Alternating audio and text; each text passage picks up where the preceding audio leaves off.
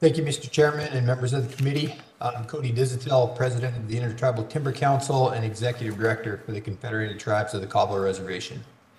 On behalf of the ITC and its more than 60 member tribes, I appreciate this opportunity to speak about the ITC's priorities for the next Farm Bill. We appreciate the work this committee and its members did to provide tribes with new authorities in the 2018 Farm Bill.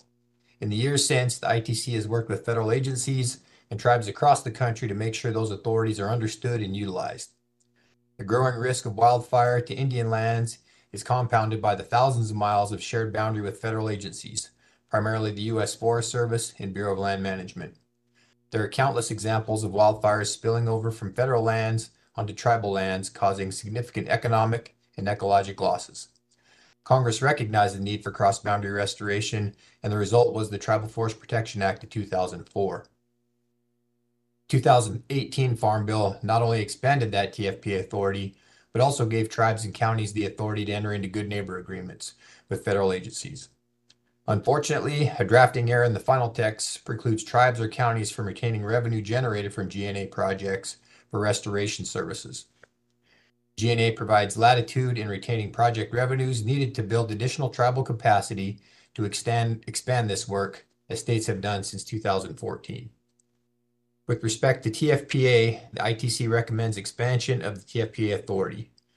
First, we would like to see the 638 contracting authority expanded to include additional Forest Service and BLM functions within the context of an approved tribal co-management or co-stewardship agreement. The secretaries would be authorized to carry out forest management demonstration projects by which tribes may contract to perform administrative, management, and other functions of federal programs under applicable co-management agreements in project planning areas of up to 50,000 acres. The ITC also recommends creating broad pilot authority for 638 agreements within USDA and beyond the TFPA structure. This could cover all of the Forest Service and NRCS. Other Farm Bill priorities, the bipartisan infrastructure law authorized increased pay for federal firefighters. However, the law has been interpreted to exclude firefighters operating under a 638 contract pursuant to the Indian Self-Determination and Education Assistance Act. Without statutory and administrative changes, these tribal firefighters are treated the same as contractors subject to the federal acquisition regulations. Such an interpretation fails to capture the unique relationship between tribes and federal agencies.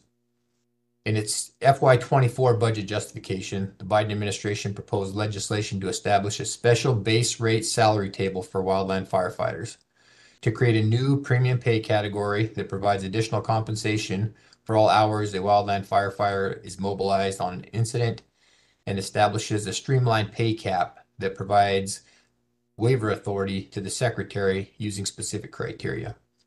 The ITC supports these recommendations and requests new legislation is inclusive of tribal firefighters working under 638 contracts. 2018 Farm Bill also, also authorized the Large Landscape Scale Restoration Program, which clearly intended to include Indian tribes. The ITC recommends a technical change to the statute to ensure tribal participation is not challenged in the future due to land classification.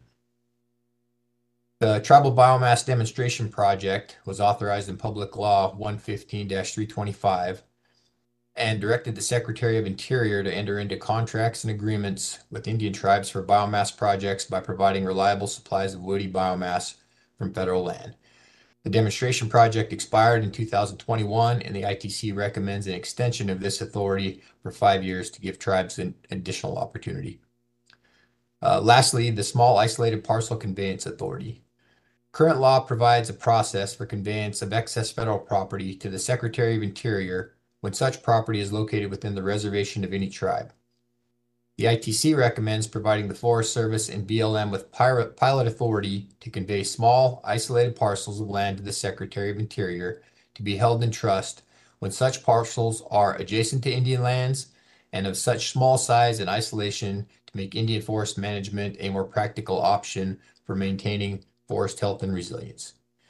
And with that, thank you for the opportunity to share my comments. Thank you very much. We'll now hear from uh, Ms. Abi Fain. Uh, Ms. Fain, please proceed.